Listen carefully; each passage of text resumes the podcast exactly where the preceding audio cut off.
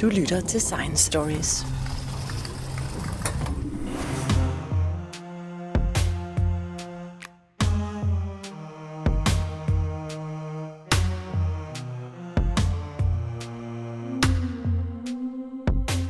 I dagligdagen er det ikke noget problem.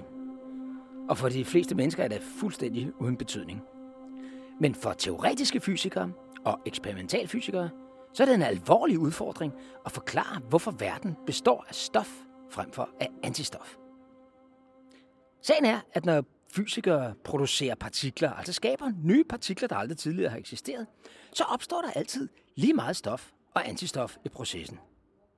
Så derfor ved man også, at dengang Big Bang forløb, må der oprindeligt være blevet dannet lige store mængder stof som antistof. Men allerede et, cirka et sekund senere, altså et sekund efter Big Bang er begyndt, er antistoffet væk. Og verden har siden bestået af stof. Hvordan i alverden gik så meget antistof til grunden kort efter fødslen? Hvad er det for en fysisk proces, som fik det til at ske?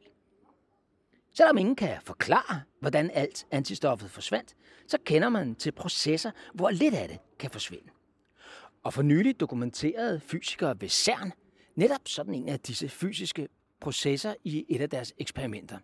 Processen involverer noget, der hedder en charmkvark. Og Troels Petersen, du er eksperimentalfysiker på Niels Bohr Instituttet og har fulgt med i de her forsøg og resultater, der kom i foråret.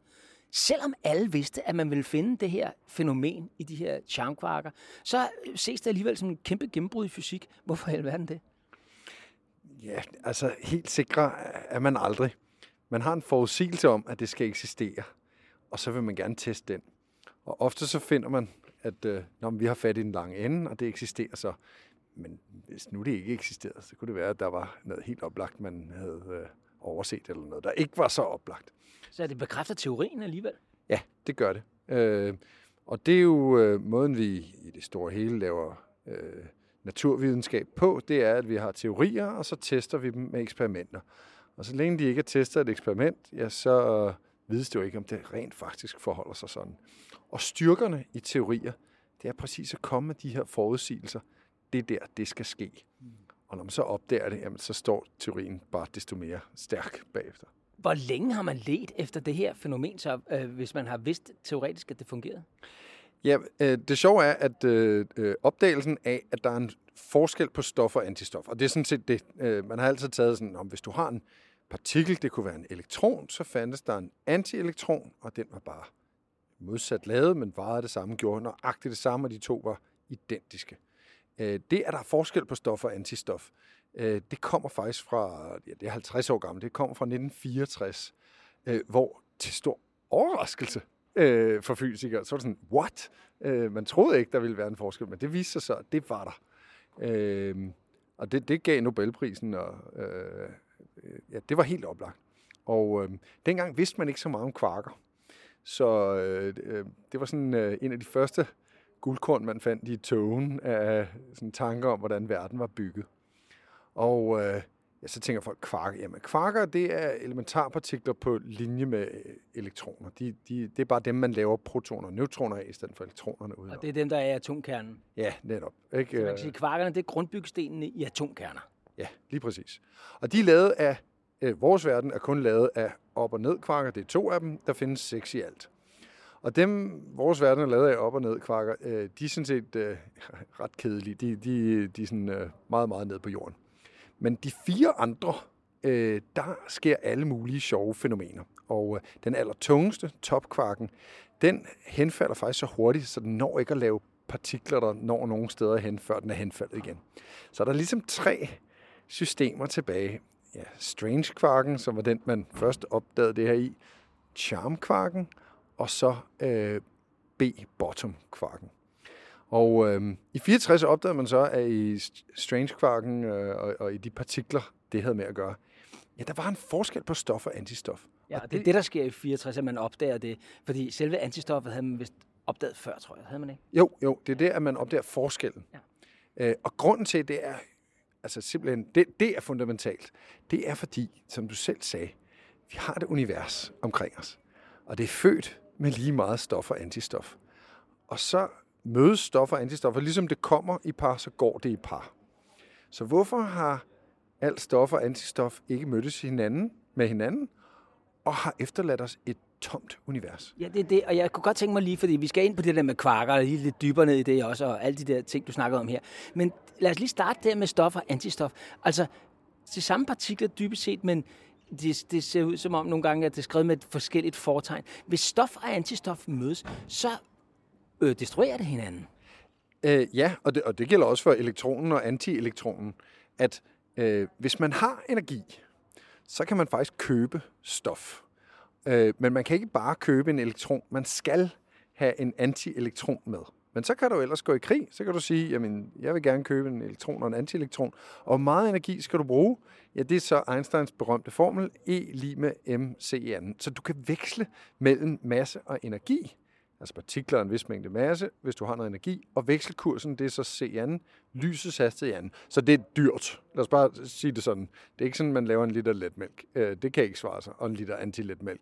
Altså det, det er derfor, vi bygger så enorme acceleratorer. Det er for at få nok energi til at kunne skabe de her partikler. Øh, men når de så forsvinder i par, jamen så er det igen en elektron og en antielektron, der rammer ind i hinanden, og så forsvinder de begge to og bliver til energi igen forsvinder et lysglimt, simpelthen. Hvis din hånd for eksempel var lavet af antistof, og min er jo lavet af stof, ved jeg. Hvis vi så gav hånd, så forsvandt vi simpelthen i en atomeksplosion.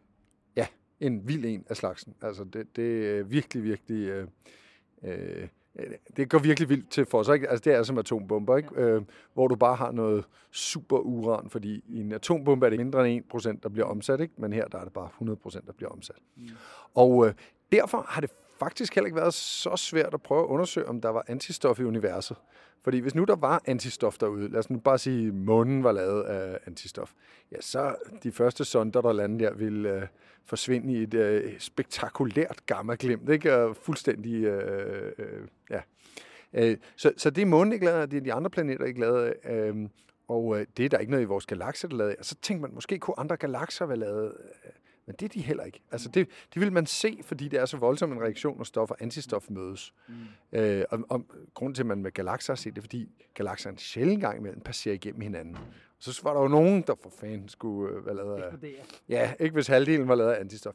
Galaktisk øh, atomeksplosion, der, der er smæk på, så tror jeg. Ja, men det, det, det, det vil, øh, alt vil forsvinde i, øh, i det nabolag universet, hvis øh, det skete. Så, og, og det udsender også en lys på en bestemt bølgelængde, eller sådan noget, nogle af de her ting sker, så man vil også, man kan se på det lys, der kommer udefra, mener jeg også, at der er ikke antistof og stof, der mødes derude. Så, så verden ser ud til at bestå af stof. Og det mærkelige er jo så, at når I ved, at hver gang man laver stof, så opstår der antistof og stof, så hvorfor udslettede alt stoffet og alt antistoffet ikke hinanden?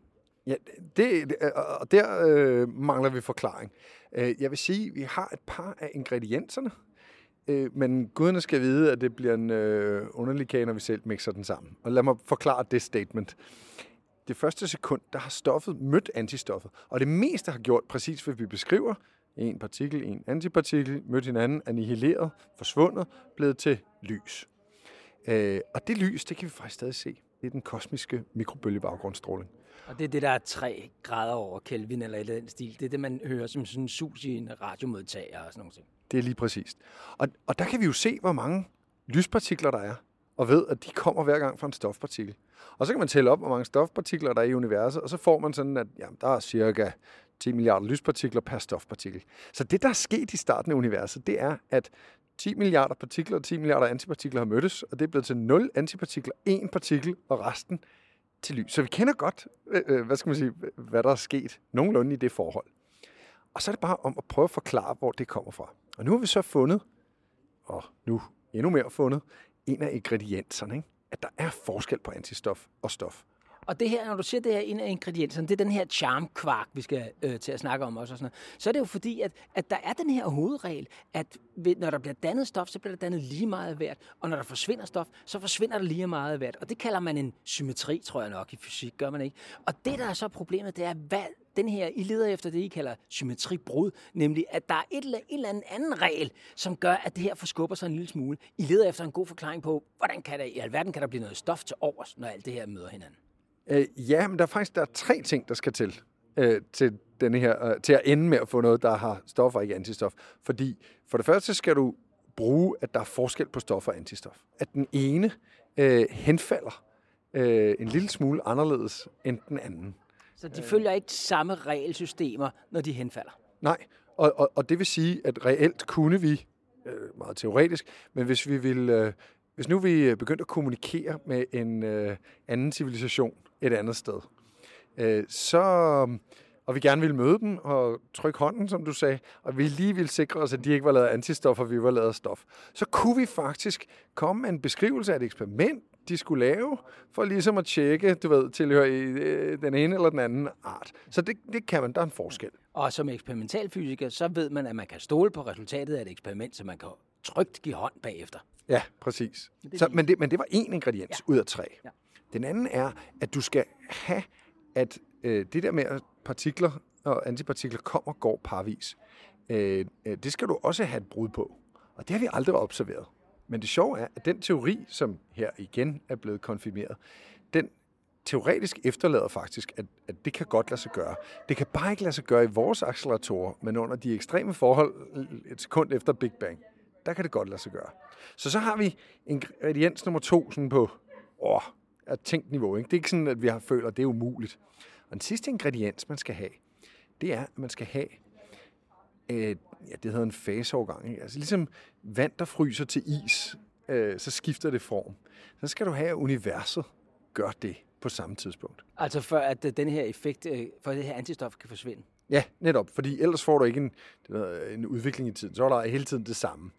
Øh, og det hænger sammen måske med Higgs-partiklen, men det ved vi heller ikke. Men, og Higgs-partiklen, det er den, I fandt på CERN for et par år siden. Ja, lige præcis. Øh, så den er endnu en af de elementarpartikler. Det ligner dog hverken en elektron eller en kvark. De, de, de er en helt øh, anden øh, familie. Eller, øh.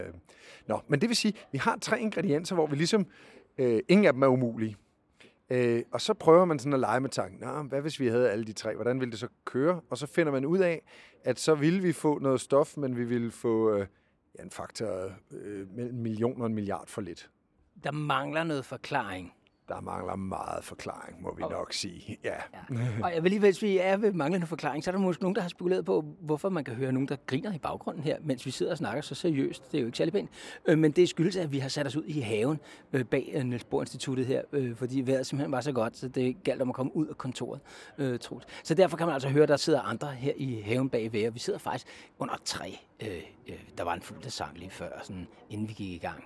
Det kan være, at vi er heldige, at den går i gang igen. Og solen skinner fra en, en skyfri himmel her i øh, april. Øhm, ja, godt. Der mangler en grundig og god forklaring. Og det er så den, I leder efter. Og er det den, I har fundet en fli af her, eller hvad er det? hvordan skal man forstå det?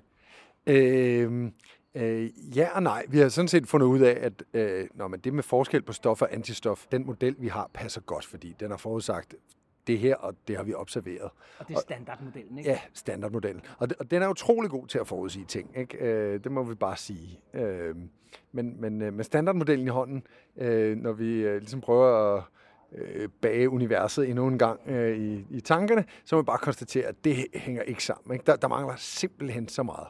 Ja. Så, så det her var ikke nok. Men, men der er en anden ting. Der er to sider af den her opdagelse. Okay.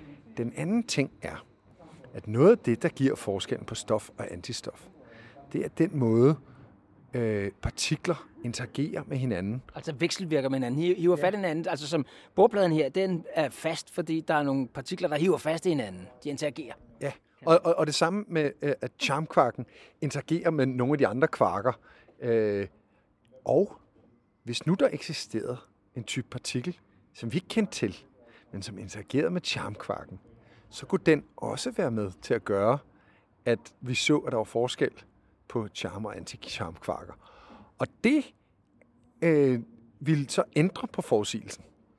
Så det her det er også en måde, en snu måde at lede efter nye partikler, fordi på den måde kan man gå ind og sige, jamen hvis det her overhovedet ikke passer, så er det fordi, der er noget andet. Så de her kvanteeffekter, som sker mellem partiklerne, og giver de her sjove effekter og forskel på stoffer og antistoffer, også at de kan ja, mixe frem og tilbage. Når vi måler dem præcist, så kan vi sige noget om, hvad der ligger under, uden rent faktisk at se det. Og det vil sige, når man opdager det her, ja, det havde øh, tilstået været sjovere, hvis det passede af helvede til, fordi så ville man vide, der var et eller andet, som vi ikke kendte til, der var inde og prikke ved det her. Nok nogle nye partikler eller nye kræfter.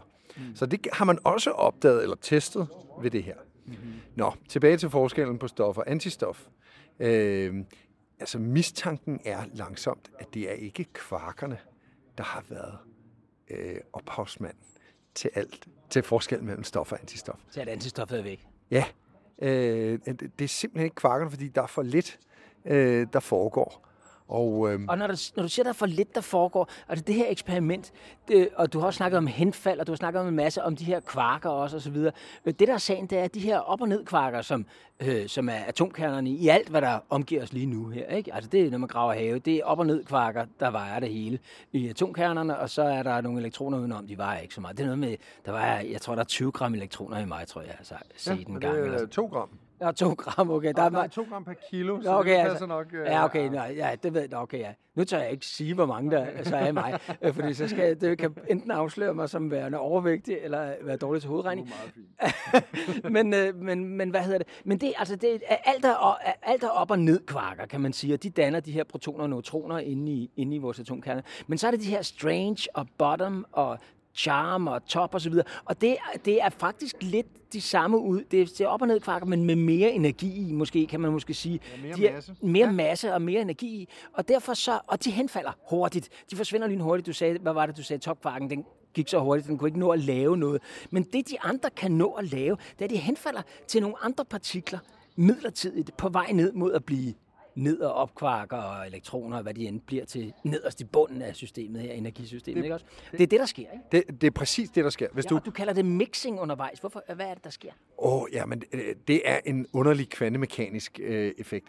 Never mind det. Okay. Men, men, men, øh, men det er bare, øh, vi kan lave nogle utrolig fine eksperimenter, hvor vi kan måle det her utrolig godt. Og når standardmodellen sådan der har en forudsigelse, så kan vi holde de to ting op mod hinanden. Og det er simpelthen øh, naturvidenskab, når det er i sin reneste og, og synes jeg, øh, gode form. Ikke? Du, du har for længst forudsagt et tal, og nu skal du ud og måle det. Og øh, jamen, dem, der måler det, de er ligeglade med dem, der har forudsagt det. Siger, at nu skal de nok lave deres måling. Mm. Og så må man se at holde de to op mod hinanden. Og bare for at sige, som du siger, øh, eksperiment og alt muligt. Altså forskellene er ret små. Det er sådan noget, øh, du ved, en 100.000 del type. Det, det er sådan en størrelsesorden af den. Så hvad man skal, det er, at man skal ud og producere mange millioner, hvis ikke milliarder af de her partikler. Som er sjældne i forvejen. Som er øh, rimelig sjældne i forvejen. Øh, og så skal man bagefter se på deres henfald. Og Hvor så... de kan henfalde til forskellige typer øh, produkter, kan man sige, øh, øh fysiske ja. partikler.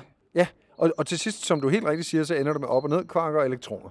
Øh, fordi det er ligesom det, der ikke kan henfalde videre. De, de har ikke noget henfald videre til, de er de letteste, og de har ikke noget energi til at ligesom henfalde. Så, så det er, hvad det ender med. Men man skal holde øje med alle de her partikler, producere dem, se dem henfald, registrere det, sørge for, at man ikke tager fejl, og så gøre det rigtig ofte. Og det er, hvad acceleratorer kan, fordi der har du høj energi til rådighed i sammenstød af partikler, og så kan du lave disse nye partikler, og så har du lynhurtige detektorer, og bagefter en kæmpemæssig artilleri af analyse, måder at analysere data på med øh, machine learning og øh, høj statistik og alt muligt andet. Og på den måde får du ligesom aftvunget naturen den hemmelighed om, hvor stor har en forskel har du på stof og antistof i det her system.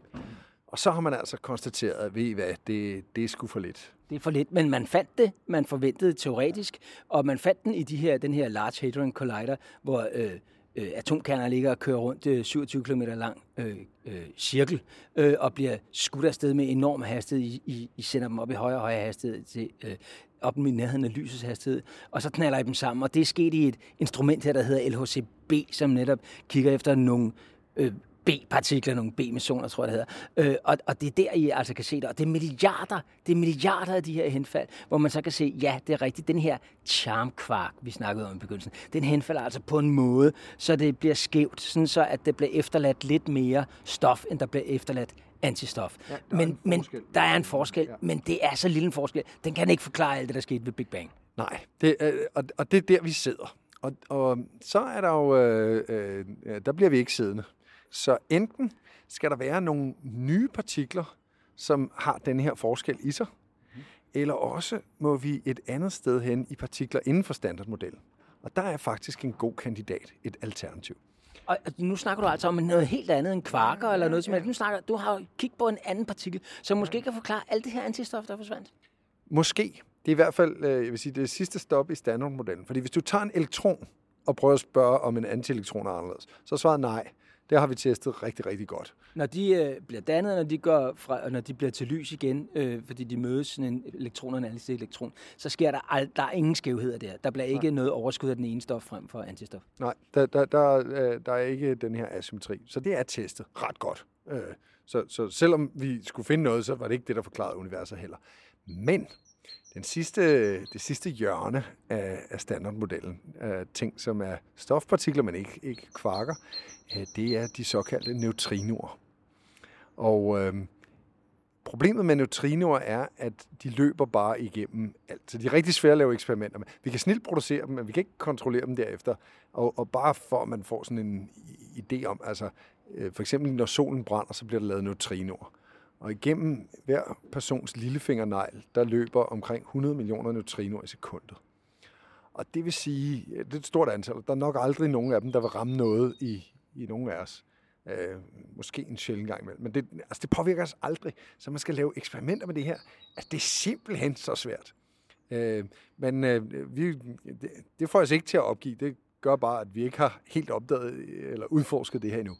Men hvis neutrinoerne havde forskel, mellem stof og antistof. Findes der antistofneutrinoer ja, ja. og stofneutrinoer, eller hvad? Ja, der findes, øh, lige som alle andre findes der neutrinoer og antineutrinoer. Øhm, og det er ikke, når de henfalder, det er, når de vekselvirker. Øh, altså, det er simpelthen bare, de vekselvirker forskelligt. Det er bare, er der en forskel på neutrinoer og antineutrinoer? Neutrinoer kan ikke henfalde, for de har ikke noget at henfalde til. Så det er bare, når de vekselvirker. Men der, det har vist sig, at alt, hvad man har set i kvarker, det var små forskelle og små dit og små dat. Og øh, så har man prøvet at kigge på nogle af de mest basale ting i neutrinoer. Og der er svaret, det er store ting. Så gælder det jo altså om at måske håbe eller tro på, at når vi måler forskellen på neutrinoer og antineutrinoer, at så der er der også en stor forskel. Og det er måske det, der er ophavet til, at vi overhovedet har stof i universet, og at alt det antistof, der var i starten, og stof i starten, at det ikke bare har mødt hinanden, annihileret, og så ville vi have et tomt univers, hvor der bare var lys, og ikke noget som helst andet. Altså det havde været et ret øh, øh, trist univers, øh, der havde, ja. Der havde ikke været nogen, der kunne sige, at det var trist, kan man sige. Ja, der havde faktisk ikke været øh, øh noget som helst øh, voldsom eller interessant udvikling ja. i det. Okay. Så vi Neutrinoer, de er ret svære. Jeg ved, at når man kigger efter dem, så blandt andet, det kommer blandt andet ned på Sydpolen, hvor man øh, ned i isen, øh, øh, en eller to kilometer nede, har sat øh, lysdetektorer øh, op ned i isen, fordi de rammer ind i vandmolekylerne nede i isen, og isen er gennemsigtig. Øh, ned, det, det er jo det der indlandsis, der er. Øh, så det, jeg tror, det er en kvadratkilometer, eller sådan en kilometer gange en kilometer, og så... Øh, en kubikkilometer. Det er en kubikkilometer, det er en kilometer gange en kilometer gange en kilometer, og så er der altså lysdetektorer derinde, som holder øje med inde i mørket, om om der skulle komme små lysglimt, som skyldes, at en neutrino har ramt ind i noget stof. Men det sker ekstremt sjældent, som du sagde. De, rammer, de kører igennem også helt uafbrudt i enorme mængder, og rammer os øh, måske aldrig. Nogensinde bliver man ramt af en neutrino. Øh, hvordan, hvordan skulle det kunne have skaffet universet af med alt antistof efter et sekund? Altså, det, det har jeg måske lidt svært ved at forstå. Jamen, øh, hvis øh, forskellen mellem stof og antistof øh, for neutrinoer øh, er meget større, og nogle af de to andre ingredienser, som jeg også sagde, er anderledes og der større, men det er nu mest forskellen mellem, hvordan de interagerer, der, der er drivkraften i det her. Jamen, så kunne de være gennem neutrinoerne i det helt, helt tidlige univers. Altså, så er vi endnu tidligere end et sekund. Øh, der kom forskellen. Og derfra har det så løbet, som det har løbet. Men det er rigtigt, ja. Øh, blandt andet på Sydpolen øh, i Ice Cube-eksperimentet, som det øh, ja, meget, måske meget naturligt hedder, øh, der er man begyndt at nå dertil, hvor man muligvis kan måle forskellen øh, på neutrino og antineutrino. Og der findes øh, øh to andre eksperimenter på jorden, som er begyndt at kunne måle det her. Øh, men det bliver en virkelig, virkelig interessant måling at se, hvad, den, hvad resultater den er, når den øh, kommer frem. Så måske øh, at det her, den her opdagelse med charmkvarkerne, det er måske næsten den sidste øh, i, i kvarksystemet, fordi det har man udforsket, det er der, det kommer fra. Og, og nu er det tid til at åbne det nye kapitel om, hvad Søren gør neutrinoer. Mm. Og, det, og det har alle mulige fantastiske historier om, hvordan øh, kan man rekonstruere det her. Og der er også nogen, der prøver nede på øh, bunden af Middelhavet og, og sige, det er nemmere at arbejde på bunden af Middelhavet på nede i isen af Antarktis. Og så viser det sig, at der... Det lyder faktisk meget fornuftigt argument. Ja, men så, le- så finder man ud af, at der lever sådan nogle uh, specielt dybhavsrejer, der udsender lysglimt, ikke? Og så, så begynder øh, alt at blive kompliceret, ikke? Så, så um, øh, det, det er udfordringen i at skulle lave forskning, men det er jo også øh, det, der gør, at det er værd at kaste sig over. Men neutrinoerne her, det siger du, det er det sidste hjørne af standardmodellen, ikke også? Øh, som, som det her fænomen kan ligge indenfor. Øh, og standardmodellen, det er simpelthen det er kvantemekanik. Det er alt, alt det, der vi kender fra moderne fysik, som ligesom beskriver, øh, hvordan partikler opfører sig osv., som giver os hele forklaringen på fysikken, som, som grundlaget i fysikken i dag, øh, som sådan. Det her, det er, det sidste, det er den sidste chance, det er de her neutrinoer, eller hvad? Ellers så skal man uden for standardmodellen, eller hvad? Så skal man opfinde noget helt ny fysik, teoretisk set, som, det kan, som måske kan øh, gå på jagt efter. Hvor bliver antistoffet af? Ja, det er det. Øh, neutrinoerne, netop fordi de vekselvirker, så altså de, de rammer ikke en skid, for at være helt... Øh, altså, de, de rører ikke ved noget. Øh, de fiser igennem alt, hele tiden. Fuldstændig. Så, så på grund af det, så, så er det øh, øh, så er de de mindst udforskede del af, af standard. Det er der, der stadig kan ligge øh, hemmelighed. Jeg vil sige, Higgsen er ligesom konkurrenten. Higgsen er også ret ny. Mm. Øh, men der er gode grunde til, at vi ikke tror på, at der skulle være... Altså, Higgser har for eksempel ikke anti-Higgser, så der de er også specielle. Det er der nogle få. Men for, lyspartiklen, fotonen, har heller ikke. Så det er ikke alle, der har en antipartikel. Men altså, øh, så derfor er neutrinoerne ligesom øh, den sidste sted af partikler, vi kender i standardmodellen, som netop beskriver alt det partikelfysik, vi kender, at, at, at man skulle kunne finde noget. Ellers så må vi jo bare sidde tilbage. Øh, lad os nu sige, det, det, vi målte det meget fint og konstaterede, at der var slet ikke nok heller. Så måtte vi jo sidde tilbage med den der øh, sure fornemmelse i munden om, at øh, jamen, der er en masse mere, men øh, det har vi ikke opdaget. Vores acceleratorer her på jorden er for små. Det, det, øh, ja. Der er noget fysik, vi ikke får fingre i. Ja, ikke før vi jamen, det siger vi nu, og så kommer folk med en smart opfindelse, stærkere magneter eller et eller andet, så, så, så øh, flytter det sammen. Øh, ligesom alle forskningsfelter, så drives det i en periode af, af teknologi, ikke? Øh, og, og, og det samme med partikelfysik. Jeg tænker på, øh, i, i begyndelsen her, der, jeg sagde, at det, det blev betragtet som et gennembrud i fysik, at man har lavet det her, at man har opdaget, at de her charmkvarker, de er involveret i den her proces, hvor der bliver dannet, øh, ødelagt lidt mere, kan man sige, måske antistof, end der bliver øh, øh fjernet stof øh, fra verden. Hvis det alligevel ikke kan forklare det hele, osv., hvad er det så, der er det, det fede ved det, kan man spørge? Altså, er det simpelthen det, at der har været siden 1964, at man har forsøgt at prøve at dokumentere det, eller hvad? Altså tilbage i 64, der havde man ingen anelse om, at der hverken eksisterede øh, charmkvark eller B-kvark. Altså der, det, det er derfor, jeg siger, der rodede man lidt i togen. Man kunne dog se, at der var en forskel på nogle partikler med, med nogle andre, som man ikke troede. Øh, øh, så, men hvad det her gør, det er, at øh, vi ligesom tækker den tredje, den tredje ud af tre bokse af og sige, prøv at høre, standardmodellen passer her. Der er ikke noget forskel på stof og antistof at finde i kvark øh, delen af det. Øh, den passer sammen, og der er meget lidt. Øh, det eksisterer som fænomen, men det er ikke nok til at forklare, hvorfor vi er endt med det univers, øh, vi er. Og så er der den anden del af det. Den, så det kommer jo altså med i fremtidens øh, tekstbøger om partikelfysik. Ikke? Øh, den, den er opdaget øh, der. Den er god nok. Det er der. Øh, og så er der det andet med, at hvis nu der havde været nogle andre partikler, Måske netop, som vi ville, øh, øh, som var meget tungere, end hvad vores acceleratorer kan lave, men som stadig påvirkede øh, charmkvarken til at have en forskel på stof og antistof. Ja, så kunne vi have sat det her en måde at teste det på.